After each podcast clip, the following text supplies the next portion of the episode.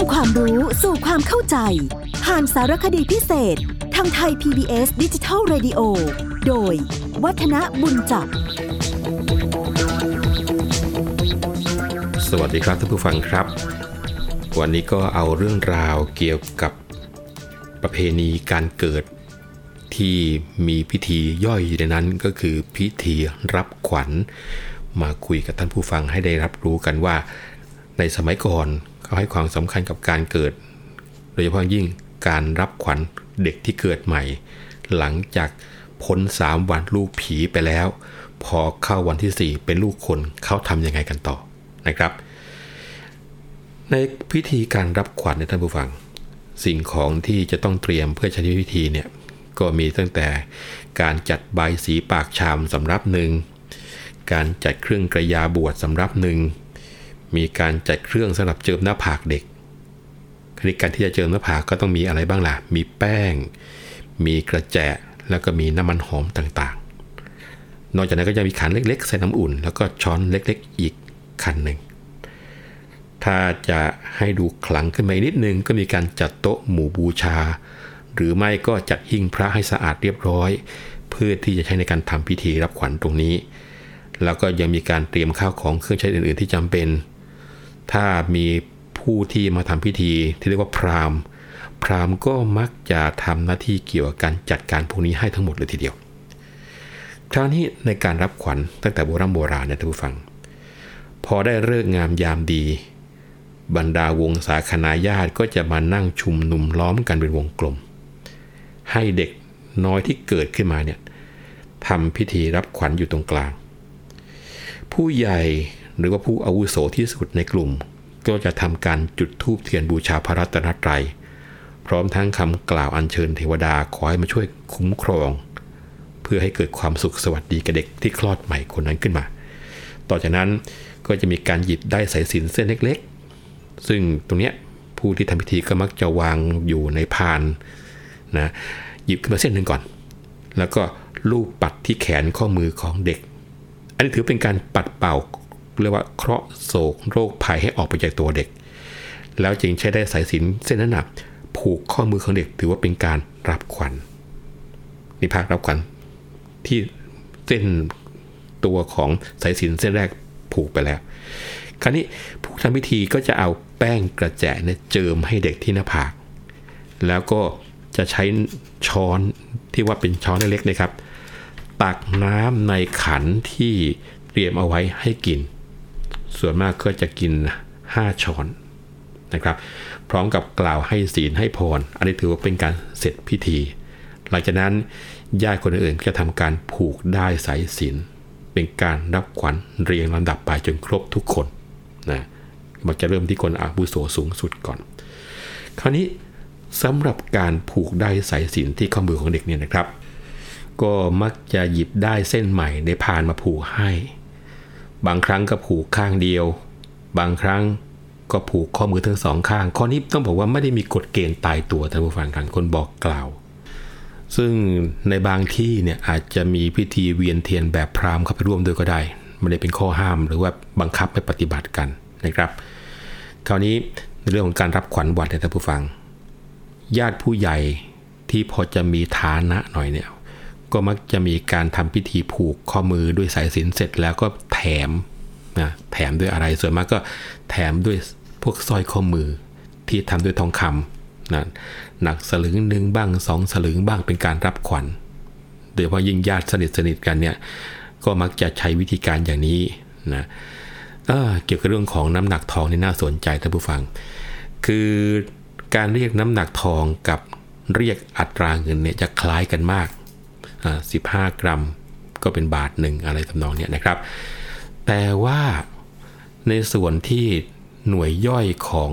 เงินตราเนี่ยย่อยจากบาทลงไปก็เป็นสตางค์นะครับท่านี้เราก็มีอัตราอีกว่า 25 สตางค์เป็น 1 สลึง 4 สลึงเป็น 1 บาทนะอันนี้อัตราเงิน แต่ว่าน้ำหนักของทองเนี่ยมีน้ำหนักเป็นสลึง เป็นตำลึงเป็นบาทเหมือนกับอัตราเงิน แต่ว่า ไม่ได้มีหน่วยย่อยเป็นสตางค์นะครับ ดังนั้นเนี่ยทองหนักสองสลึงก็คือหนักสองสลึง ไม่ใช่ทองหนัก 50 สตางค์อันนี้หลายๆคนมักจะพูดแล้วไปเทียบอัตราผิดกันนะหรือว่าทองหนักสลึงหนึ่งนะก็คือ 1 สลึง ไม่ใช่ 25 สตางค์นะเกี่ยวกับเรื่องของของขวัญ ที่เป็นสร้อยข้อมือเนี่ยนะครับ บางคนก็ไปให้ตอนนึงก็ได้ครับทำพิธีทำขวัญเดือนเลยนะอันนี้ไม่ได้มีข้อจำกัดคราวนี้หลังจากทำพิธีเสร็จแล้วเนี่ยเครื่องใบสีปากชาม แล้วก็เครื่องกระยาบัวก็ต้องเอาไปเท เส้นผีไว้กลางแจ้ง ของนอกนั้นก็ให้ห่อผ้าวางเอาไว้ข้างเบาะจนกระทั่งเด็กครบกำหนด 3 วันจึงเอาไปลอยในแม่น้ำ หรือว่าลำคลองที่ไหลไปมาอยู่เสมอเพื่อความเป็นสิริมงคลและสุขสวัสดี แต่ว่าในแง่ของการปฏิบัติวันนี้ก็คงจะต้องบอกว่า คงจะไม่ค่อยได้เห็นเรื่องนี้เท่าไหร่กันนะครับ เพราะว่าในกรุงเทพนี่คงจะมาทำพิธีให้ครบตามนี้ลำบาก คราวนี้พอทำขวัญวันไปแล้วก็มีทำขวัญเดือนหมายความว่าหลังจากที่ทำพิธีรับขวัญหรือทำขวัญวันผ่านไปจนกระทั่งเด็กครบเดือนแล้วเนี่ย คนสมัยโบราณก็จะมีการจัดให้มีการทำขวัญเดือนอีกครั้งหนึ่ง โดยก่อนถึงวันครบกำหนด ก็จะมีการนำวันเดือนปีเกิดของเด็กเนี่ยไปให้พระ หรือว่าท่านผู้ที่มีความรู้ทางโหราศาสตร์เนี่ยกำหนดเลิกเพราะว่าจะกระทำพร้อมกันกับพิธีโกนผมไฟเลยทีเดียวนะคราวนี้พอได้เลิกงามยามดีตามที่ผู้รู้ให้เลิกมาแล้ว ที่ว่าเป็นมงคลเนี่ยก็ต้องมีการตรัสเตรียมเครื่องของเครื่องใช้ในการทำพิธีด้วยเหมือนกัน มีอะไรบ้างล่ะ ก็มีใบสีปากชามสำรับหนึ่งเครื่องกระยาบวชสำรับหนึ่งไก่ตัวหนึ่งเป็ดตัวหนึ่งแล้วก็ข้าวของเครื่องใช้อื่นๆที่จำเป็นนะพิธีการทำขวัญเดือนในท่านผู้ฟังครับ ก็ปฏิบัติแบบเดียวกับการทำขวัญวัน โดยมากมักจะทำรวมกับพิธีโกนผมไฟให้เด็กไปเลยทั้งนี้เนื่องจากว่าพอเด็กอายุครบเดือน ผมของเด็กก็จะยาวพอที่จะให้ทำพิธีได้ทันพอดีเลย คราวนี้ทำไมถึงต้องโกนผมไฟ คนส่วนใหญ่ในความเชื่อกันว่า ผมของเด็กที่เกิดมาจากท้องแม่นั้นนะไม่ค่อยที่จะสะอาดนัก ก็เลยต้องโกนทิ้ง เพื่อที่จะให้ผมขึ้นมาใหม่ แต่จะโกนเมื่อแรกคลอดนั้น ก็ดูที่จะไม่สะดวก เนื่องจากว่ายังต้องวุ่นอยู่กับการเลี้ยงดู แล้วก็การจัดหาข้าวของเครื่องใช้ โดยการที่แม่เด็กเองก็เพิ่งจะคลอดก็ยังไม่ค่อยจะแข็งแรงนักนะครับ อันนี้ก็อาจจะเป็นสาเหตุหนึ่งที่เด็กคลอดใหม่แล้ว ไม่เคยทำพิธี อีกส่วนหนึ่งอาจจะโยงใยไปเกี่ยวกับเรื่องของสรีระคือกระโหลกศีรษะที่เรียกกระหม่อมเนี่ยยังบอบบางอยู่ แม้ว่าเมื่อมีอายุครบเดือนแล้วบางคน ก็ยังกระหม่อมไม่เต็ม ยังไม่ค่อยแข็งแรงดังนั้นการทำพิธีโกนผมไฟจึงควรที่จะระมัดระวัง แล้วก็ให้ผู้ที่มีความเชี่ยวชาญทำพิธีโกนผมให้ถึงจะดีนะดีกว่าการที่จะทำกันเองนะครับ แล้วบางคนยังมีความคิดโยงใยไปอีกครับว่า จะโกนผมเนี่ยอยู่ก่อนเดือนสักนิดหนึ่งจะดีกว่าไหมทำไมเขาคิดอย่างนั้นก็บอกโกนผมไฟก่อนเดือนสักนิดหนึ่งเนี่ยจะทำให้ดูเป็นเป็นสาวกว่าวัยจริง หรือเป็นหนุ่มกว่าวัยจริง แต่ถ้าเลยเวลาเดือนไปแล้วเนี่ยจะทำให้หน้าแก่กว่าวัยจริง นี่ก็เป็นความเชื่อเฉพาะถิ่นเหมือนกันนะครับ คราวนี้เวลาโกนผมไฟเนี่ยเขาก็มีการเตรียมข้าวของเครื่องใช้ เนื่องจากว่า มักจะนิยมโกนผมไฟไปพร้อมกับพิธีทำขวัญเรือนอย่างที่บอกท่านผู้ฟังฟังไปแล้วนะครับดังนั้นก็มีการจัดเตรียมข้าวของตามที่กล่าวเอาไว้ในทำขวัญเรือนนั่นแหละนะในสำหรับพิธีโกนผมไฟนี่ก็ต้องมีพิธีสงฆ์แล้วก็มีพิธีของพราหมณ์เข้ามาเกี่ยวข้องด้วยนะพิธีสงฆ์ก็คือมีการสวดมนต์เย็น แล้วก็มารับฉันเช้าบ้างบิณฑบาตเช้าบ้างนะส่วนภาคพิธีพราหมณ์ก็มีการรดน้ำกัน ดังนั้นก็ต้องมีการเตรียมจัดสถานที่แล้วก็ข้าวของเครื่องใช้สำหรับพระที่จะมาสวดเจริญพระพุทธมนต์ในช่วงเย็น แล้วก็ต้องมีการเตรียมหม้อน้ำมนต์มีเครื่องสะศีรษะนี่ก็สลับใส่ในหม้อน้ำมนต์เหมือนกัน แล้วถ้าเป็นภาคพิธีการหน่อยก็จะมีพวกสังบันดาะอันนี้สำหรับพวกตีเป่าประกอบพิธี ส่วนใหญ่ก็จะใช้ในพิธีพราหมณ์นะ พวกนี้พราหมณ์จะเอามาเองนะนอกจากนี้ก็ยังมีพวกเครื่องสำหรับโกนศีรษะเด็กมันมีพวกมีดโกน มีใบบัว ดอกไม้ทุบเทียนอะไรอย่างเงี้ยหากว่าเจ้าภาพเป็นคนที่มีฐานะสนิทนะท่านผู้ฟัง ก็จะบอกกล่าวออกบัตรเชิญไปยังญาติสด็จมิตรสหาย ตลอดจนผู้ที่เคารพนับถือให้มาร่วมเป็นเกียรติในงานกัน แล้วก็ผู้มาร่วมงานก็จะทำหน้าที่นำเอาของขวัญ หรือว่าเงินทองมาร่วมรับขวัญด้วย อันนี้เขาเรียกว่าเป็นการลงขัน เสร็จพิธีแล้วก็จะมีการเลี้ยงฉลองกันตามสมควร คราวนี้ในการเริ่มพิธีที่จะโกนผมไฟเนี่ยนะครับพอเรื่องของเรื่องามยามดีเนี่ยเป็นเรื่องสำคัญมาก ผู้ที่ทำพิธีก็จะนำเด็กออกมาวางต่อหน้าพระสงฆ์โดยที่หันศีรษะเด็กเนี่ยไปทางทิศที่โหนกำหนดเขามีนะว่าทิศไหนเป็นมงคล ทิศไหนไม่เป็นมงคลแต่ละวันแต่ละวัน ส่วนใหญ่ก็จะนำออกมาก่อนได้เลิกนิดนึงเพื่อที่จะให้ญาติมิตรเนี่ยได้ชื่นชมสมนัตกัน ว่าเด็กหน้าตาเป็นยังไงน่ารักขนาดไหน แต่ว่าชมไม่ได้นะในสมัยก่อนก็ห้ามชมว่าน่ารักเพราะกลัวผีจะเอาคืนไปถึงแม้จะเลยสามวันมาแล้วก็เถิดนะครับ คราวนี้พอถึงเลิกโหนก็จะทำการลั่นของชัยผู้ที่รับเชิญมาเป็นประธานในงานก็จะทำการหลั่งน้ำจากหอยสังรถไปบนศีรษะของเด็ก แล้วก็หยิบบิ๊กโกเนี่ยแตะบนศีรษะเด็กพอเป็นพิธี พร้อมกับอวยชัยให้พร หลังจากนั้นพระสงฆ์ก็จะสวดชยันโต พรามก็จะเป่าสัง แล้วก็ไกวบันดอกบรรดาพินพาถ้ามีนะครับก็บรรเลงเพลงมหาเริกมหาชัยต่อจากนั้นก็ให้ช่างทำการโกนผมไฟนะคราวนี้พอช่างโกนผมไฟจนเสร็จเรียบร้อยแล้ว ก็จะยกเด็กลงไปอาบน้ำในอ่าง ซึ่งตอนนี้จะมีการทำน้ำอุ่น เพื่อที่จะให้เด็กนั้นไม่สะดุ้งพอเวลาเอาลงไปแช่น้ำนะครับเรียกว่าน้ำอุ่นผสมน้ำพระพุทธมนต์ไปด้วย เสร็จแล้วก็นำไปแต่งตัว นำเด็กมาวางไว้บนเบาะข้างๆใบสีสำหรับคนที่ทำหน้าที่อุ้มเด็กก็ควรจะเป็นผู้ใหญ่นะเป็นญาติเป็นยายอะไรก็แล้วแต่เถอะนะคราวนี้ในช่วงที่ทำพิธีอาบน้ำเด็กเนี่ยก็จะจัดพัตตาหารถวายพระแล้วก็ประเคนเครื่องปัจจัยทายธรรม หลังจากพระอนุโมทนาเสร็จแล้วก็จะลากลับวัดไปแล้วตอนนี้นะครับ คราวนี้นอกจากพิธีอาบน้ำเด็ก ก็มีพิธีลงเปลอีกนะ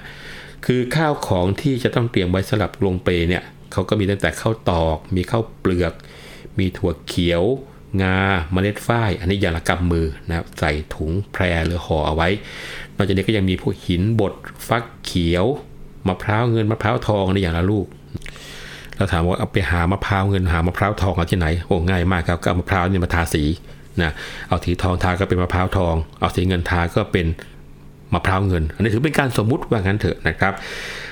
พอได้เลิกลงเปลก็จะหยิบถุงต่างๆ ที่จัดเตรียมเอาไว้เนี่ยใส่ลงไปในเปลเด็กก่อน แล้วก็เอาใบสีปากชามใส่ลงไปนะมีขันข้าวปักแว่นเทียน แล้วก็จัดเครื่องกระยาบวชหนึ่งสำรับ ให้พ่อให้แม่พร้อมทั้งวงศาคณาญาติมานั่งล้อมกันเป็นวง โดยที่มีเด็กอยู่ตรงกลาง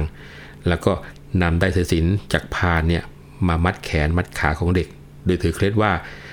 ได้ปัดเป่าเอาของที่ไม่เป็นมงคล ตลอดจนเคราะห์ร้ายของเด็กเนี่ยให้หายไปทั้งหมดเลย ต่อจากนั้นก็มีการตักมะพร้าวอ่อนมาแตะปากเด็กพอเป็นพิธี พอจากนั้นนะครับ ก็จะจุดเทียนในแว่น 3 แว่น แล้วก็ยกขึ้นอวยชัยให้พรแก่เด็ก 3 ครั้ง แล้วก็ทำพิธีอำนวยพรให้อยู่เย็นเป็นสุข ต่อจากนั้นก็นำเด็กไปลงเปลนะ แล้วก็จะมีอีกนะครับมีการปูเปลนะซึ่งข้าวของเครื่องใช้ในการปูเปลก็มีน้ำพระพุทธมนต์มีใบมะตูม มีกระแจจานมีถั่วมีงาแล้วก็มีแมวตัวที่สวย ซึ่งเลี้ยงง่าย และผู้ใหญ่เคยเล่าให้ฟังนะครับ แมวตัวนี้ดีไม่ดีเขาจะเอาพวกสร้อยมาแต่งให้ดูสวยงามเลยทีเดียวล่ะนะคราวนี้ในการปูเปลเด็กเนี่ยเขาก็จะนำน้ำพระพุทธมนต์พรมเปลเด็กก่อนเป็นอันดับแรกเลย พอเป็นพิธีนะครับ ไม่ต้องให้แฉะมากมายนะครับ แล้วก็นำใบมะตูมเนี่ยมาวางลงในเปล เจิมหัวนอนเด็กด้วยกระแจจันทร์ แล้วก็เอาเครื่องต่างๆ ไม่ว่าจะเป็นเมล็ดถั่วเมล็ดงาเนี่ยวางลงไปในเปล แล้วก็นำแมววางลงไปในเปลครู่หนึ่งเนี่ยแล้วก็ยกออกต่อจากนั้นก็นำเด็กวางลงในเปล แล้วก็เฮกล่อม แต่ถ้าเป็นคนที่ไม่ได้มีฐานะอะไรนัก ทั่วๆไปก็อาจจะเพียงแต่ว่าไม่จะพิธีใหญ่ เอาสายสิญมาผูกข้อมือก็ถือเป็นการรับขวัญทั้งขวัญเดือนขวัญวันแบบเดียวกันนะครับ แต่ว่าปัจจุบันจะสังเกตได้ว่าไม่ค่อยทำกันแล้ว เนื่องมาจากว่ามีความอาจจะไม่คล่องตัวทางด้านเศรษฐกิจ อีกทั้งสังคมความเชื่อก็เปลี่ยนแปลงไปด้วยนะครับ เอาวันนี้คุยกันแค่นี้ก่อน เวลาของเราหมดแล้ว แล้วพบกันใหม่ครั้งหน้านะครับ สวัสดีครับ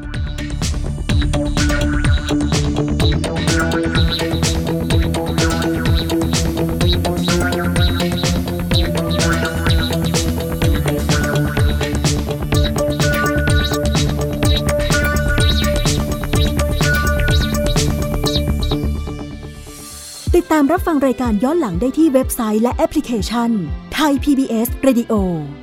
ไทย PBS ดิจิทัล Radio วิทยุข่าวสารสาระ เพื่อสาธารณะและสังคม